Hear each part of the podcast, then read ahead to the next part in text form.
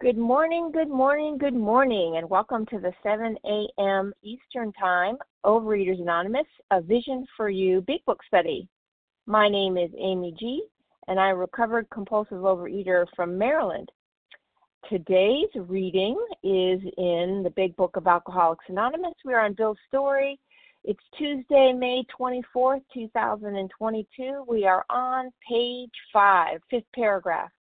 Shortly afterward, I came home drunk, ending in nearing being just that, unpacking the one paragraph only.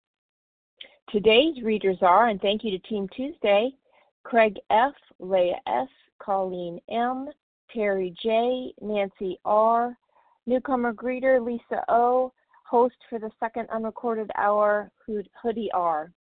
The reference numbers for yesterday, Monday, May 23rd, 7 a.m., 18,984. That's 18984. And for the 10 a.m. meeting yesterday, 18,985. That's 18985. OA Preamble. Overeaters Anonymous is a fellowship of individuals who, through shared experience, strength, and hope, are recovering from compulsive overeating. We welcome everyone who wants to stop eating compulsively. There are no dues or fees for members. We are self-supporting through our own contributions, neither soliciting nor accepting outside donations. OA is not affiliated with any public or private organization, political movement, ideology, or religious doctrine. We take no position on outside issues. Our primary purpose is to abstain from compulsive eating and compulsive food behaviors and to carry the message of recovery through the 12 steps of OA to those who still suffer. And if you're new here, shout out to the newcomer. Welcome, welcome to Overeaters Anonymous. Our sole purpose. OA's fifth tradition states each group has but one primary purpose, to carry its message to the compulsive overeater who still suffers. At A Vision for You Big Book Study, our message is that people who suffer from compulsive overeating can recover through abstinence and the practice of the 12 steps and 12 traditions of Overeaters Anonymous. I will now ask for Terry J. to read the 12 steps. Go ahead, Terry.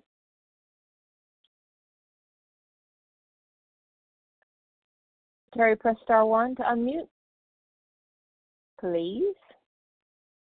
I'm here. This is Terry J.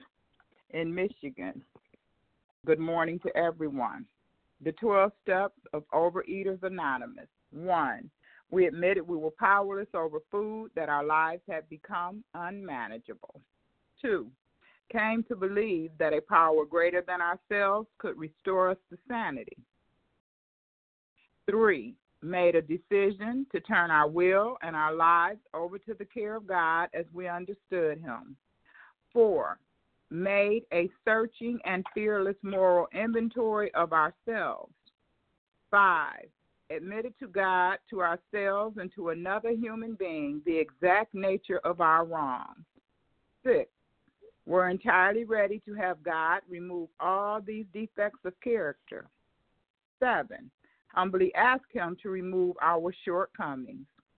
8, made a list of all persons we had harmed and became willing to make amends to them all.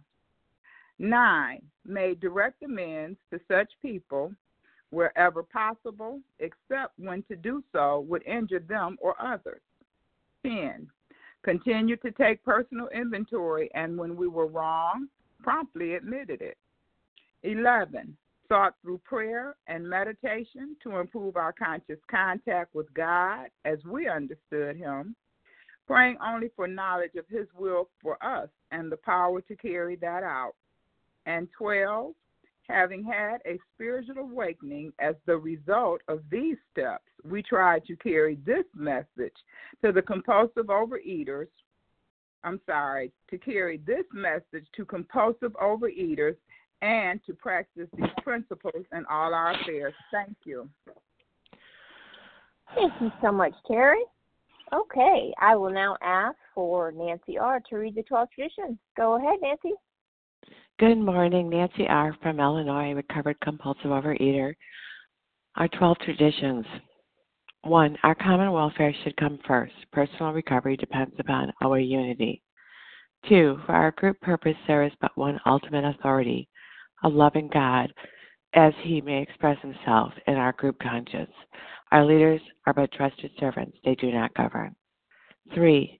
The only requirement for OA membership is a desire to stop eating compulsively.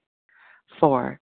Each group should be autonomous except in matters affecting other groups or OA as a whole. 5. Each group has but one primary purpose, to carry its message to the compulsive overeater who still suffers. 6. An OA group ought never endorse, finance, or lend the OA name to any related facility or outside enterprise, lest problems of money, property, and prestige divert us from our primary purpose. 7. Every OA group ought to be fully self-supporting, declining outside contributions. 8. Overeaters Anonymous should remain forever non-professional, but our service centers may employ special workers. 9. OA as such ought never be organized, but we may create service boards or committees directly responsible to those they serve. 10. Overeaters Anonymous has no opinion on outside issues. Hence, the OA name ought never be drawn into public controversy. 11. Our public relations policy is based on attraction rather than promotion. We need always maintain personal anonymity at the level of press, radio, films, television, and other public media of communication. 12. Anonymity is the spiritual foundation of all these traditions, ever reminding us to place principles before personalities. Thank you. Thank you so much, Nancy. Okay, how our meeting works. Our meeting focuses on the directions for recovery described in the Big Book of Alcoholics Anonymous. We read a paragraph or two from the literature, then stop and share on what was read. Anyone can share, but we ask that you keep your sharing to the topic and the literature we are discussing, and that you keep your share to approximately 3 minutes. If you go over, you'll hear me say time.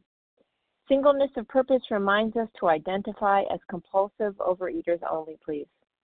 Our abstinence requirement for moderators is 1 year, and for readers is 6 months. Again, there is no abstinence requirement for sharing on topic. This meeting does request that your sharing be directly linked to what was read. We are sharing what the directions in the Big Book mean to us. To share, press star 1 to unmute your phone.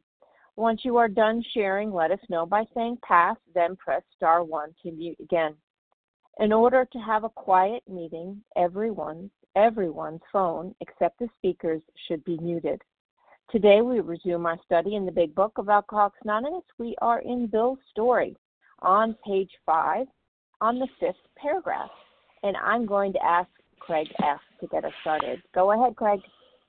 All right, good morning. Thank you. This is Craig F., recovered in Tulsa, Oklahoma. Shortly afterwards, I came home drunk. There had been no fight. Where had been my high resolve? I simply didn't know. It hadn't even come to mind. Someone had pushed a drink my way, and I had taken it. Was I crazy? I began to wonder, for such an appalling lack of perspective seemed near being just that. Okay, in the paragraphs just before this, to set the stage, Bill had been sober for a little while here, and he had seen that he couldn't take the first drink, and he had meant business. His wife even saw that this time he meant business, and yet here he is. Drunk again. You know, and the thing we have to remember is that he made that decision to pick up that drink that somebody pushed across to him, that he was completely sober when he made that decision, that it wasn't done in an alcoholic fog. It was done completely sober, and yet he picked up that first drink. And he'd done that, you know, he'd had just before that, his teeth clenched and his fists balled up, and had said, metaphorically had done that, and had said that he was done, that he knew he couldn't pick up the first drink, and he was in the middle of something good. He had a good business opportunity, at the low point of the stock market crash in the long market in 1932, and here he had a good business opportunity. So it wasn't in financial despair that he had made this decision. And so what was missing? What was gone? And of course we know that the book tells us elsewhere that lack of power is our dilemma, that that we at certain points have a mental blank spot, that we can't remember that resolve, that it just comes on us, that we have a mental obsession that doesn't go away on its own. We have a mental obsession that we can't fight on our own, that because lack of power is our dilemma. And so what's missing here, what was missing in his sobriety, his short sobriety before he picked up that drink, is power. What was missing was a power greater than himself to step in and help him at those times. And how many times does this describe me? It describes the diets that I went on. It describes short periods of abstinence, that when I wasn't working, in a short period, sometimes 6 months or a year, but I wasn't working the steps, and I wasn't working the program, and I wasn't expanding my spiritual life, as it tells us in more about alcoholism, that perhaps he had failed to enlarge his spiritual life, and so I would have those periods and totally abstinent and totally in my right mind and totally behind a great resolve and to be abstinent. I picked up. I made that decision because I didn't have that power greater than myself to help me. That's high resolve didn't ever do the trick for me. I needed something more than high resolve. And was I crazy? Yeah. But can God restore me to sanity? We're going to come to believe that soon. I am insane when it comes to food. I don't make sane decisions, and I need a power greater than myself. I need that guide. I need that help. Right. And so with that, I'm going to pass. Thank you. Thank you so much, Craig F., for getting us started. And before I take names, just a friendly reminder that if you've shared on Monday or Friday, although we value your experience, strength, and hope, we ask that you let others share their experience, strength, and hope, so that we can all have a turn. So, who would like to share on what was read? Tina S. Jen A. Rick J. Larry K. Carmela H.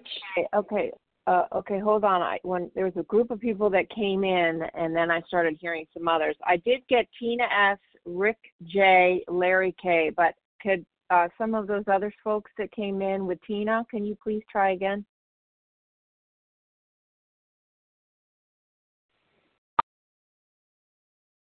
Carmela G. Jen A. Loretta H. Jen A. Loretta H. Did I miss anyone else? Did you get Carmela Amy? Lou B. I Texas. Did. Thank you. Sure. Lou B.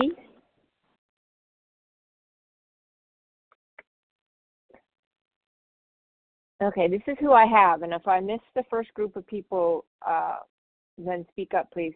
Tina S., Rick J., Larry K., Carmela G., Jen A., Loretta H., Lou B. Is there anyone I missed from the beginning there? Leah S. Okay. Leah S. All right. Well, anyone else? Pick maybe one or two more for the first round. Riska R. All righty then. I'm sorry, who was that? Riska R. from Baltimore. Riska R. All right. All right, we have a lineup here. Tina S., Rick J., Larry K., Carmela G., Jen A., Loretta H., Lou B., Leah S., Riska R. Okay, when you introduce yourself, please don't forget to give us your city and state. That would be great. Tina S., you're up. Bada, bada, bada. Thanks so much, Amy. Tina S., recovered compulsive eater, anorexic in Sanford, Florida. Grateful to be on the line today. And wow, what a great lead. Just said, you know, I was like shaking my head. Yep, ditto, ditto, ditto. You know, and one of the things that, you know, I was told when I first came in was that the same person will drink again. The same person will eat again. You know, I can be free of my alcoholic foods, but, you know, it tells us in the book that, you know, my disease centers in my mind. And I love that it was shared. Lack of power is my dilemma. That's on page 45. That's like one of my favorite paragraphs, you know. And then it tells me, and it goes on to say, how do I find this power? And, you know, and I know that, you know, in step 2, you know, it says came to believe. It doesn't say I have to believe anything. You know, I could start right where I was. I could act as if I could do all those things. But, you know, I needed to be empowered, because if I was on my own will, which I was for a very, very long time, I was just in step 1. I was totally powerless. My life was totally unmanageable, you know, around food, around booze, around sex, around drugs, about life, you know. And, you know, and I had all those high resolves too, you know, starting that diet on Monday, you know, and this was going to be the week, this was going to be the diet, you know, and by Wednesday I was really wanting to indulge, but, you know, usually I waited till the weekend, you know, same as my alcoholism, same pattern, food or booze, whatever the fix was for me, you know, I could manage through the week, but somehow on the weekend it was like, let's, you know, all hell broke loose. You know, because I did not have that power, you know, because, you know, the same person will drink again. So the only way I'm a different person is if I have a psychic change. That's it, bottom line, for me, you know. So I have to work the steps, you know. Keeping the alcoholic foods out of my body certainly takes care of that allergy. But what takes care of the obsession of the mind? And that's the 12 steps. You know, I wanted it to be somehow different, someplace different, but it wasn't, you know. And I'm so grateful today that I know that I'm right where I need to be and doing what I need to be doing, so that I'm free today and have a power greater than myself that helps me live my life one day at a time and to be of maximum service. And with that, I'll pass. Great stuff. Looking forward to more shares. Thanks. Thank you, Tina. Tina from Sanford, Florida. I know that helps with the contact list. I'm going to try to remember to say that. So anyways, next up is Rick J. Rick, go ahead. Good morning, everybody. Rick J. here. I am a compulsive overeater from Cary, North Carolina, recovered but not cured, which, you know, it's been a long time for me to actually understand what that really means, you know. And one story in my own past comes out really to illustrate this paragraph perfectly for me is, you know, I've been going to OA for, you know, over 20 years, and I'm in another program, and you know, I go to the Outer Banks every year with a group of friends, and, you know, and they're all in AA, and they're not compulsive overeaters, and I was going to be going to this week at the beach, just knowing that I was kind of vulnerable. And so I made this plan with my OA sponsor, who also was, you know, in AA, which worked out great. But anyway, I invited him to come to the beach with me. And so I thought in my mind that, okay, I'm doing everything I can do. I'm going to be there. My sponsor's going to be there. And so he was coming in on, you know, like the day after I got there, when everybody else came in. And I walked in, and there was a big, like a anniversary party on one of the guys, you know, was celebrating an anniversary, you know, on, you know, like right after I got there. And, you know, and I walked in the kitchen, and I was saying hello to everybody and, you know, giving a hug to the guy whose anniversary it was. And, you know, and there was somebody over there just cutting up pieces of cake, handing them out to everybody. And he shoved a piece of cake my way. I said, thanks, and ate it. And afterwards, I was like, oh my God, I just ate this piece of cake. And my OA sponsors coming, what in the hell am I doing? You know, I mean, really, all the things that where there was no fight, where had been my high resolve, all my little plans and designs. I mean, it's just, it really didn't come to mind. None of that did. There was a piece of cake in front of me and I ate it. And, you know, I love it that it's been pointed out, of course, that it's, you know, I do have an obsession of the mind and a physical allergy that works with each other. They tag team each other, and, you know, that obsession of the mind will tell me, you know, that this cake here is fine. There's no problem. You don't have to think about it. You just eat it. You know, that's part of my disease. And even having connection with a higher power and going through a spiritual awakening, none of that helped either, by the way. I wasn't connected to power continuously. And that's what I'm doing differently now, is I'm literally living in these steps constantly that I pass. Thanks so much, Rick J. from Cary, North Carolina. Okay, Larry K., you're up, followed by Carmela G. Go ahead, Larry. Hey, Amy. Good morning. Larry K., recovered compulsive overeater from Chicago.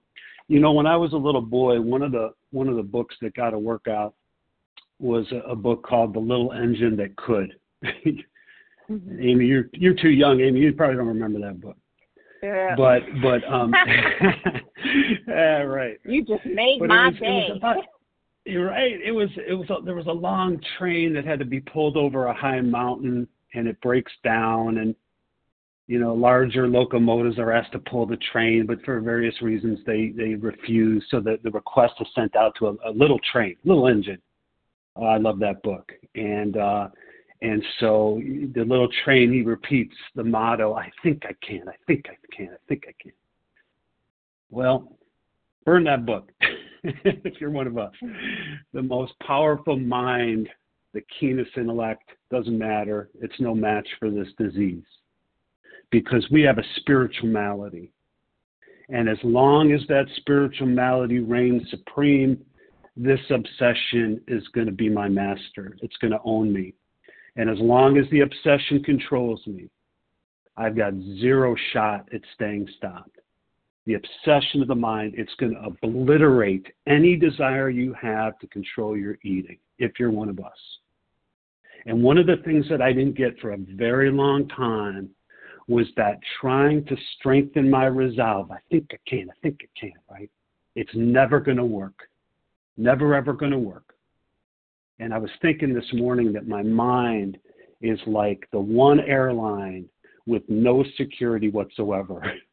It gets hijacked on a regular basis, and the hijackers know there's no defense. There's a huge neon sign at the boarding gate, which says, hijackers welcome, no security over here. And our text couldn't be more clear.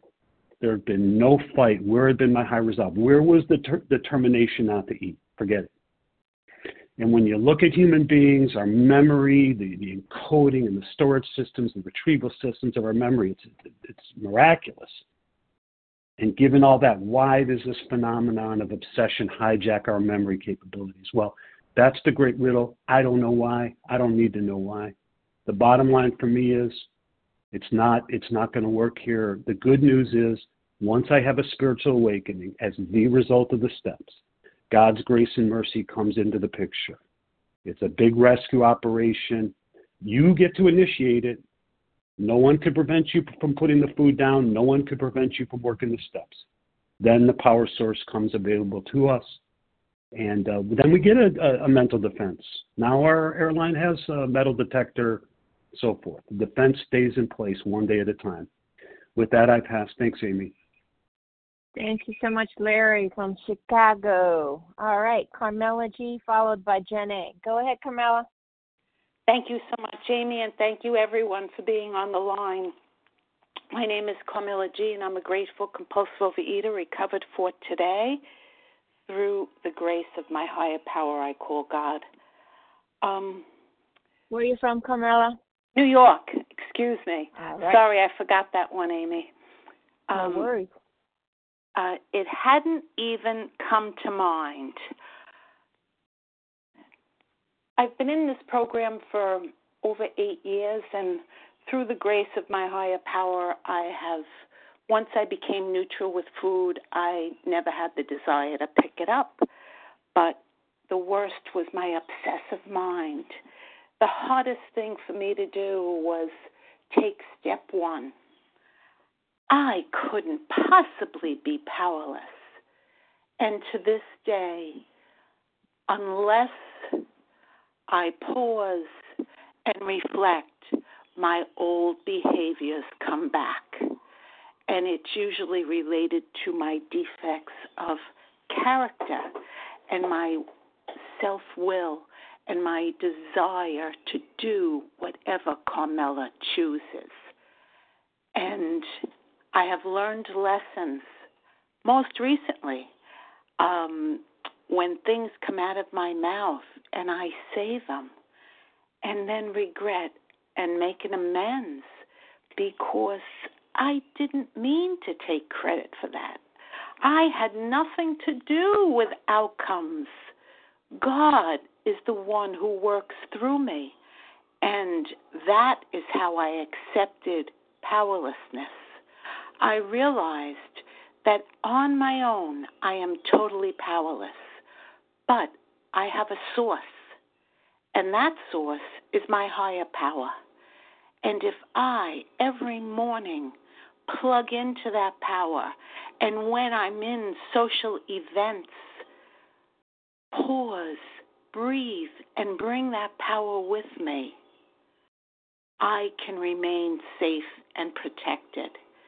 And that is what I need to redo every single day and every moment. Sometimes throughout the day, I must pause and reflect and know where I am getting the power from and ask for the guidance for what comes out of my mouth as well as what goes into my mouth.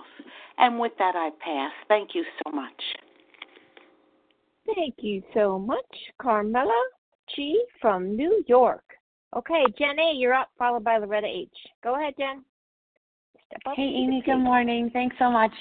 This is Jen A. I'm recovered here in Littleton, Colorado, and thanks for kicking us off this morning, Craig. And wow, so my high resolve, my strong determination not to do it again, not to eat, not to binge, not to purge, not to overexercise, not to pop more pills or drink more potions or to keep sticking myself over and over with needles and restricting calories and doing all that, you know. I would declare to myself all the time and to my family and to my friends around me, oh, it's a diet. It's my New Year's resolution. Oh, the doctor said I'm, you know, almost going to be pre-diabetic. Or even my family's cries saying, Jenny, you'll be such a pretty girl if you were just thinner. I couldn't make any of those decisions up in my mind to stop. And I even know that because when I came to Overeaters Anonymous over 6 years ago, you know, I sat in the rooms and I chanted the chants with you guys, and I kept coming back and I kept listening to what you had to say. And listen to me, I tried my hardest. I can do it. You know, yes, you can, Jen, just go for it. And I couldn't even do it with the help of the group or the fellowship or going to meetings in Overeaters Anonymous. But what I was taught in the Big Book of Alcoholics Anonymous and through the 12 Steps of Recovery is that it's the problem centers in my mind. If I'm not eating those alcoholic food ingredients and engaging in those behaviors, you know what I've done? I've put out the fire. It is now smoldering, and it is not going to start up unless I add something back in there that's going to light that baby up. So what's going to get me next? My mind. 11 months and 2 weeks into this program of Overeaters Anonymous, I was doing high resolve. I just kept coming back. I kept doing what I thought was best. And you know what? I don't even remember what happened that day, but I know there was, quote unquote, the buildup of human emotions that happened weeks prior to that. And guess what happened? My next best idea or thought, and I don't even remember having it, was to hit that first 7-Eleven store.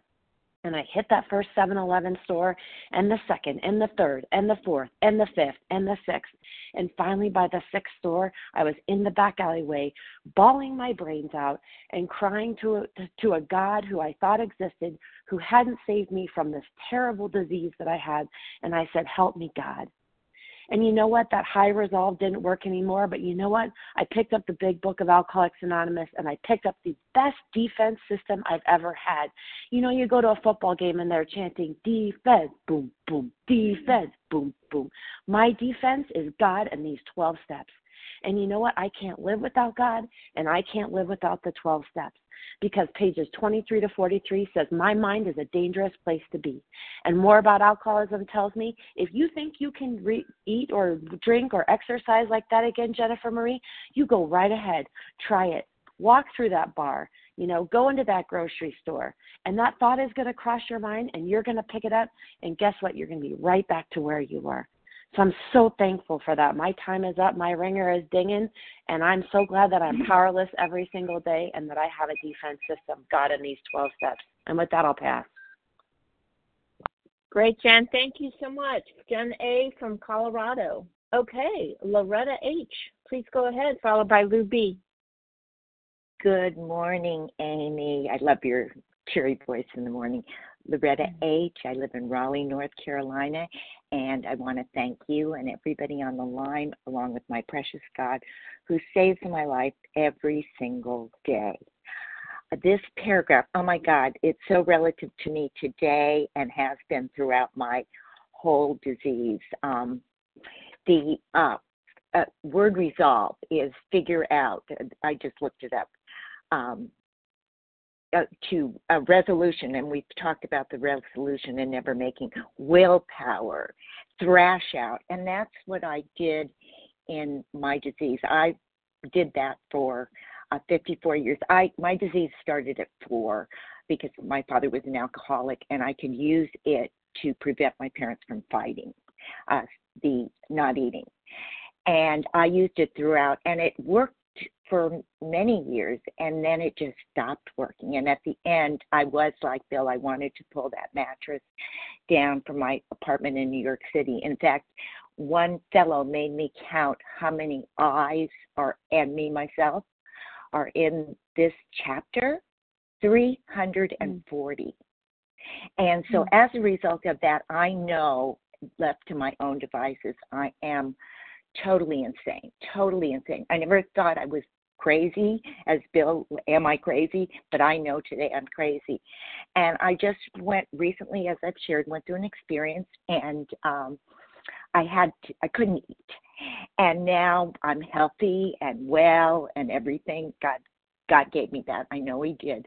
But do you know, I got on the scale yesterday, and I have put back all the weight that I lost during this time. And I haven't been binging, or I'm just eating what I'm supposed to eat.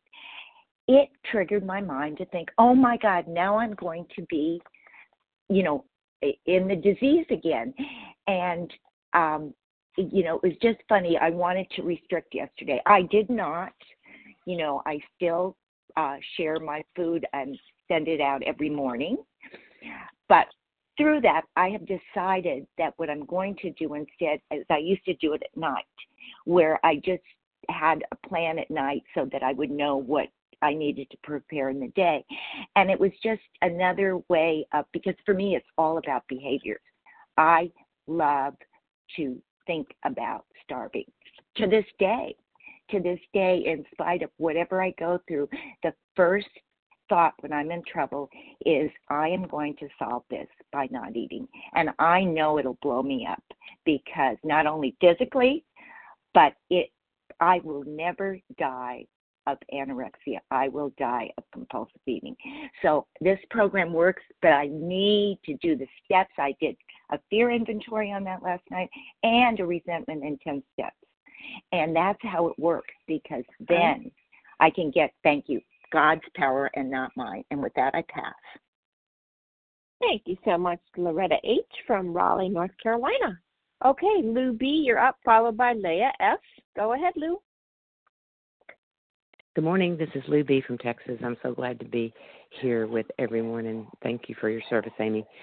So I love the opening share. Thank you for that. I've loved all the shares that I've heard. Oops, I forgot to set my timer. I got it. Could you time me, Amy? Thank you. Gotcha. So some words that I wrote down, thoughts that came to me when I was listening to this paragraph initially were bewildered. You know, he just sounds so bewildered, and I have been so bewildered in my disease. And then also a roller coaster. You know, it's just like this page, just on this page, it's like we're up, we're down, we're up, we're down. You know, and then how deep the depths get. You know, Bill, they got deep for Bill. Oh, and they've been so deep for me. You know, and then finally just the word despair, just despair. And oh, those are all words that I identify with. So just at the core of my being, you know. But the good news is that, you know, even with this disease that brings all of these less than wonderful words into my mind, my life is, I really do live in a fourth dimension today, and I live a life that is just the polar opposite of these words. You know, most days I'm pretty peaceful, and I'm pretty even, and I'm incredibly grateful for my life, and most days I don't live on a roller coaster. You know, I live a pretty simple life right in the middle, and it's kind of boring here sometimes, but for most of the time it's not. And personally, I'll take boring over the roller coaster any day. Okay. Just to live, you know, humbly with my God. And then I don't know what the opposite of despair is, maybe hope and joy and those types of words. I want to say one other thing about my disease. You know, in the beginning when I got here, it was about chemicals. And it still is about chemicals, but what I want to say today is that, you know, there was a time in my life when I walked in the doors that I thought I will never, ever be able to not go get an ingredient when it comes into my mind. I mean, because for 20 years before I got here, if a food thought came into my mind, there was no not going to get it. You know, I may be able to postpone it. I may be able to, you know, substitute something for it, but eventually I was going to get that food. And I was mentally and physically driven, and there was nothing I could do about it, absolutely nothing. And so, you know, today I have neutrality with those chemicals, and I thought that was never going to happen. And so today when I experience things in my life, and I think this is never going to change, I'm never going to be different, those early days give me hope that, yeah, my life can change today. Thank you. And I'll pass with that. Thanks for hearing me this morning, and y'all have a great day. Thank you, Lou B. from Texas. Okay, Leah S., followed by Riska R., and then we're going to take a few names. Just a friendly reminder, we are on page 5 in Bill's Story, 5th paragraph. Okie doke, Leah S., your turn. Please go ahead. Thank you so much. Thank you very much, Amy, and everyone else before me. My name is Leah S., from Brooklyn, New York, and I'm very gratefully recovered. Okay, I'm also going to hit the line, that particular sentence. It hadn't even come to mind. You know, in the doctor's opinion on page 31, Roman numeral 31, the last paragraph, it says, his alcoholic problem was so complex and his depression so great that we felt his only hope would be through what we called a moral psychology. The moral psychology, I believe, is something that is higher, a power that is really, really incapable of being human. It just is incapable, but it has a tremendous power that no one can really imagine. And I don't even have to imagine, but that it is greater than human, because humanly possible, I wanted to try so many times So many times. I don't want to go into it, but we all have our drama and our sagas. You know, on page 25, it completely talks about the solution, and it's spiritual. And that's what I'm saying. On page 567, it talks about the spiritual experience. And you know what? If I don't try it, because I was such a grandiose person. I know everything. I tried everything. I did everything. Anyway, the thing is, I had to really come to step one, and that means surrender. I needed to surrender all my knowledge, all my knowing all my experiences, all my dramas, everything, and just start anew and take it step by step. And that's what I did. And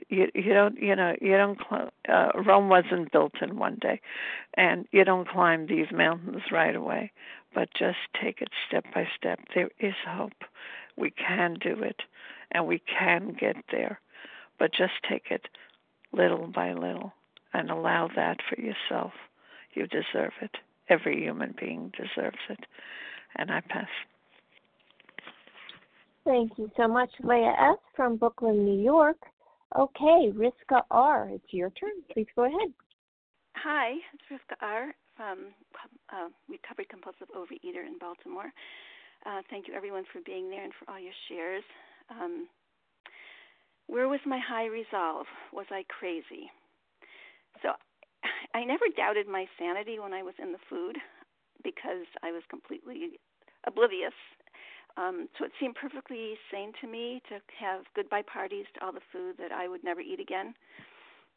Like I would go out and I would buy like all the chocolate I would ever want to eat, and I would just think, okay, I'm going to just eat it without any guilt, and then I'm going to never eat it again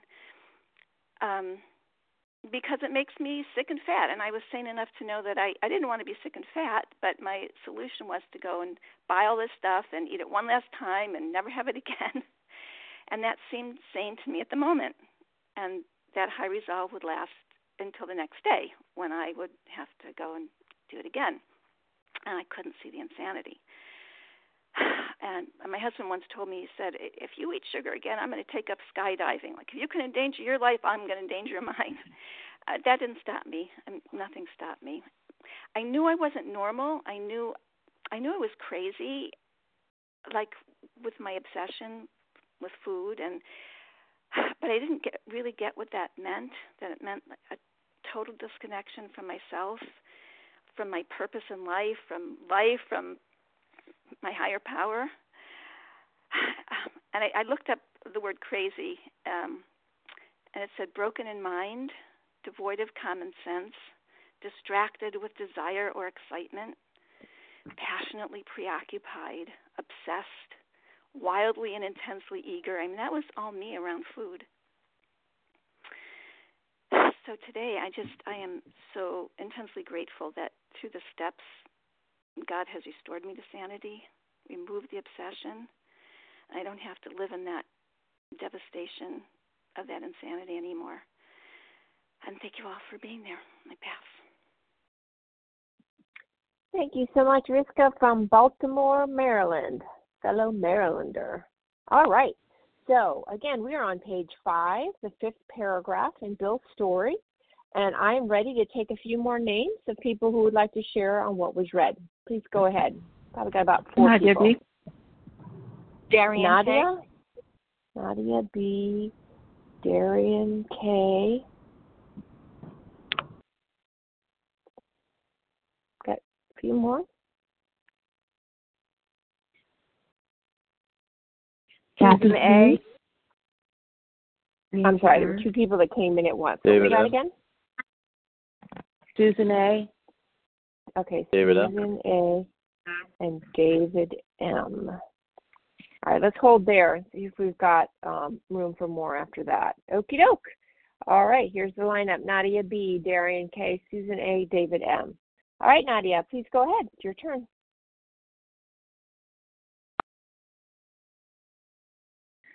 Thank you so much, Amy. Good morning, everyone. Nadia B, gratefully recovered compulsive overeater in Connecticut. And what a word, crazy, today. And, you know, it used to really bother me, and I wouldn't want to call myself crazy, right? Even though I have called a psychiatrist and, you know, I've spoken to a receptionist, and when she asked me, you know, what was the reason I wanted to make an appointment, I said I can't stop eating, and I was crying because I couldn't stop binging. And, you know, she said that she could give me an appointment in 4 weeks. And I cursed her out, you know, and she said, well, are you suicidal? And you know, I just hung up the phone. So, you know, for me, crazy is not such a word that, you know, today I can, you know, I am really grateful to call myself a compulsive overeater today, because this progression of the illness is so obvious to everybody else but me, you know, at the beginning of the disease. You know, and I love that Bill, and, you know, I think that this book is so divinely written for me, you know, the way that it's structured, and how important it is for me to relate. You know, I related to everyone that shared today. Thank God. You know, because I am one of you. I am a compulsive overeater, and I've tried to prove otherwise for a long time, because the rest of the world can have a high result. You know, they can start exercising. They can start eating differently. They can hang a size 6 dress and lose whatever the weight that they want to lose for the wedding or everything else.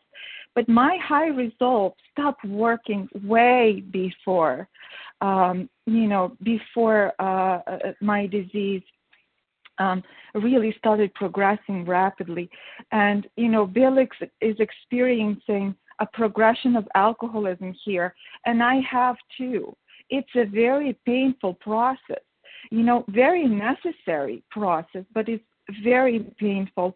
And my heart goes out to those today who have been experiencing this process. And I'm so grateful, you know, that today my process, my craziness, my insanity is arrested by actions, not by hanging, you know, a size 6 dress in, you know, on top of my bed, or starting these crazy exercises they used to do, but by this spiritual program of action, by, you know, using the 12 steps to arrest my alcoholism, because I am not cured.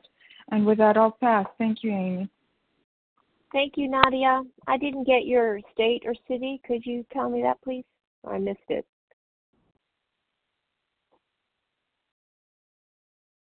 Oh, well, no biggie. All right, Darian K, followed by Susan A. Please go ahead, Darian. Hi there. It's Darian K from the Berkshires in Massachusetts. Grateful to be with you. That's in Western Mass. Yeah, so grateful to be with all of you this morning. And I can so relate to everything that everyone has said. And, you know, I think it's funny. I just chuckle at the words that Bill chooses. And he didn't say that someone just gently handed him a drink or served him a drink. It's pushed a drink his way, you know. And, you know, I can play the blame game and say that it's everyone else's fault. Well, you know, they pushed me to eat that, or, you know, I had to because I'd make them feel bad, or, you know, it's always someone else's fault. But truly, I had the control of where my hand went, right to my mouth. But I didn't want to look at that ever before program. I wanted to blame everybody and everything for my lack of control. And high resolve, you know, my high resolve wasn't so high because dieting is work, and work is a 4-letter word in my opinion. And I didn't want to feel uncomfortable and deprived and, you know, without, you know, just empty, you know, oh my God, I might get hungry and I feel like I'm starving. Oh, just it was awful feeling. So, boy, I need to eat to make me feel better. Oops, I ate. I feel worse. But it just didn't register. It didn't register that that I did not have willpower, that I had no power at all. And that is what I came to believe from this beautiful program 6 years ago. And today I believe it more than I ever did even on day one. Lack of power is my dilemma, and my higher power is everything, for everything in my life. Going through anything. I mean, if you live your life in this program one day at a time, you're going to go through a lot of different things. And thank you, God. Thank you, God. I have all of you, and I have my higher power to walk me through the fear and the joy, whatever it is. I ate over all of it. Didn't matter. But for today, I just know. I know where I need to go for that power and that pause and the warnings that people have, freely, courageously shared on this meeting as well, give me strength for today to keep doing what I'm doing. So thank you all for being there, and I pass. Thank you, Darian K. from Massachusetts. All right, Susan A., you are up. Please go ahead. Hi, my name is Susan, and I am a recovered compulsive overeater in Pennsylvania. And Amy, thank you for your service. I really liked this paragraph because I related strongly to it, as I'm sure probably everybody on this line is doing right now.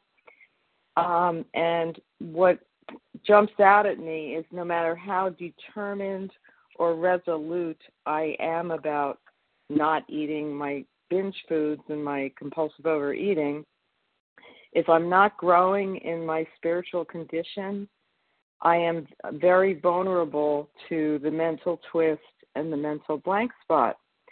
And my high resolve does not transfer.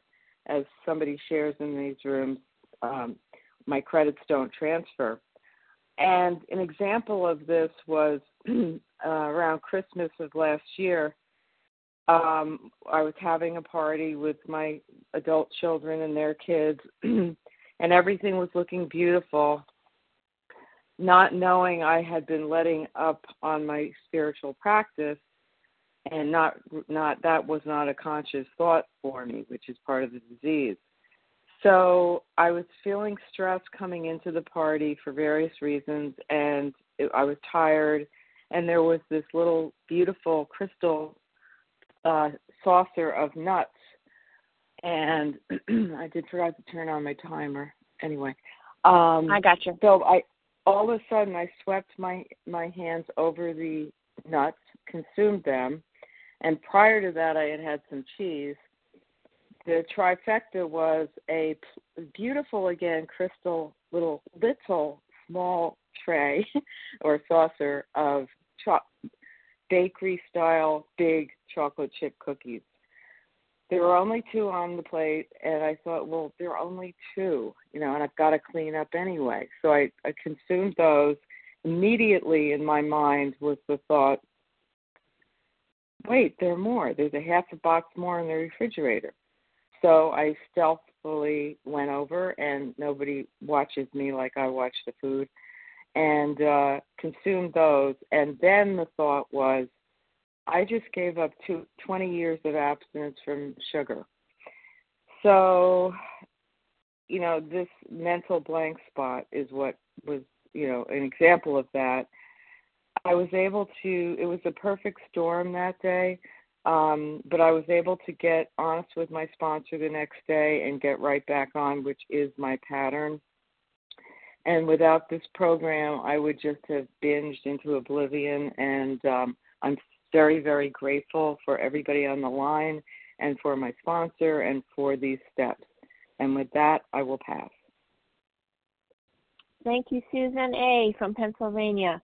David, we got about a minute, 20 seconds. You want to chime in?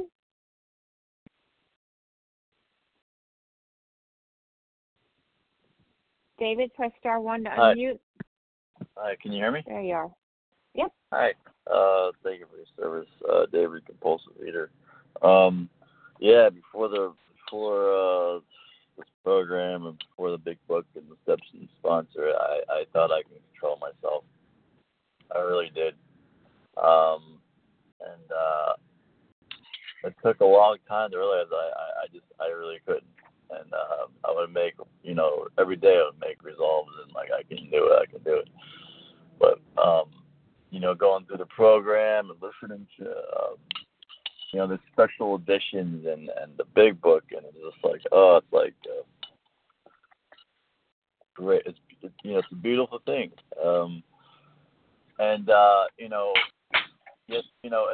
It's yesterday. It's it really, put in perspective, the twisted of the twisting of the mind. They had at my work they had pizza in the break room. They were giving out a pizza to everybody, and I was that reminded me because the drink that they offered me pizza. I was like, no, it's okay, thank you. And then I remember just thinking about it started making me want it more. That's reminded me that the obsession of the mind, where the more you think about it, okay, I sit here, I'll start eating or whatever, or watching my favorite show and eating.